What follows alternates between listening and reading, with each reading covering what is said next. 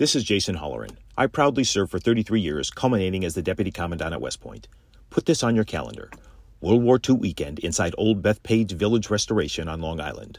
Scores of operational vintage armor, in formation, May 18th and 19th. Nassau County Executive Bruce Blakeman invites you to join him in saluting America's greatest generation and all those who have worn the uniform in defense of our freedoms. That's May 18th and 19th, presented by the Museum of American Armor.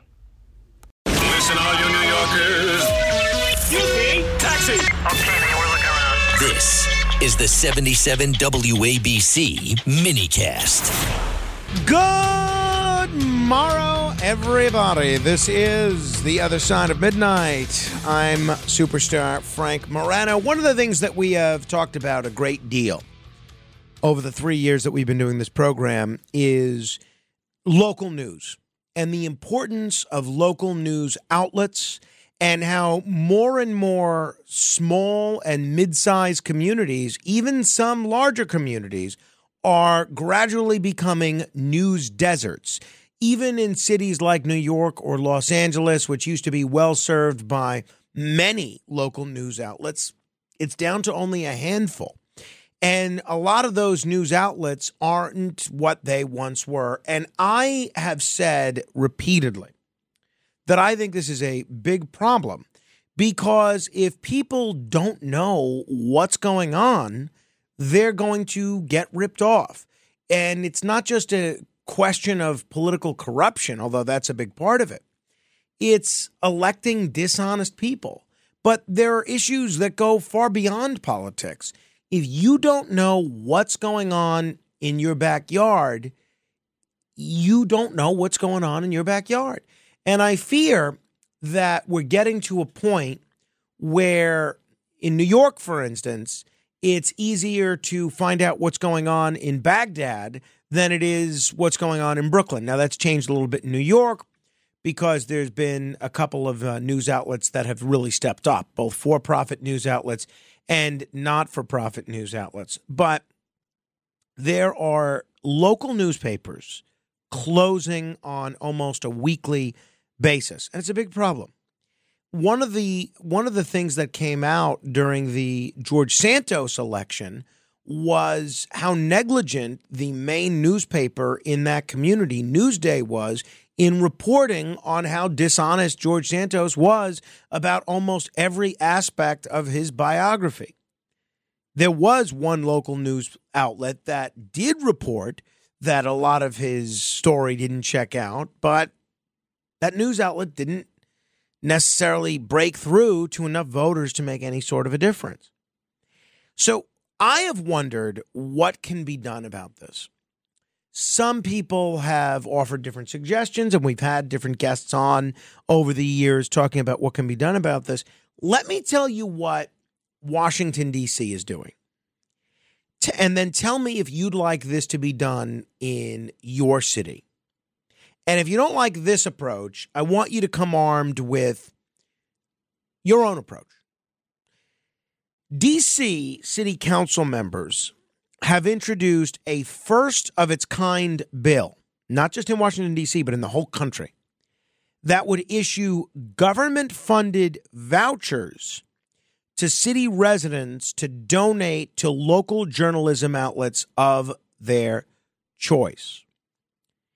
The bill, if passed, would mark the first time in American history that a local news voucher program would be implemented by a local government in the United States. Steven Waldman, who is a longtime local news advocate, who's leading a coalition of hundreds of local outlets to add local outlets to advocate for the tax credits, he said this is a big step forward. So, how this would work, according to the council members that are sponsoring this, Janeese Lewis George and Brianne Nadeau, they introduced the Local News Funding Act on Monday, and the legislation would allocate $11 million annually to local news subsidies for DC's roughly 670,000 residents. Residents could use those vouchers to support any local news outlet of their choice, with the exception of local TV companies. So I guess they could use it for radio, I could guess they could use it for newspapers. I guess they could use it for a local DC news website, anything except television. The money must be used to support non paywalled content.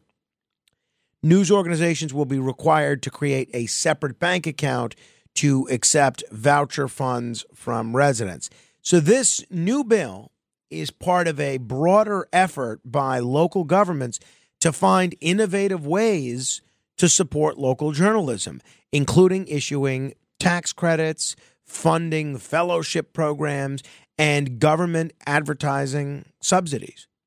This bill is going to need the support of seven out of DC's 13 city council members. So, so far, they have two. So, we don't know how close they are to getting that magic number of seven.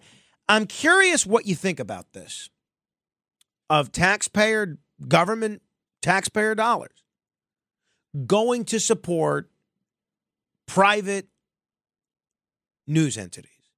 Now, it doesn't have to be private. It could be a nonprofit news entity. In New York City, for instance, one of the best nonprofit, uh, one of the best news operations around is a nonprofit news entity called The City. I'm not sure. I, I think you could, as long as there's no paywall, give directly to the city. But it could also be for a for profit company. In Maryland, for instance, in Baltimore, WCBM, the station we're being heard on right now, they do a great job covering local news, local um, commentary, as does KWAM, the Mighty 990 in Tennessee.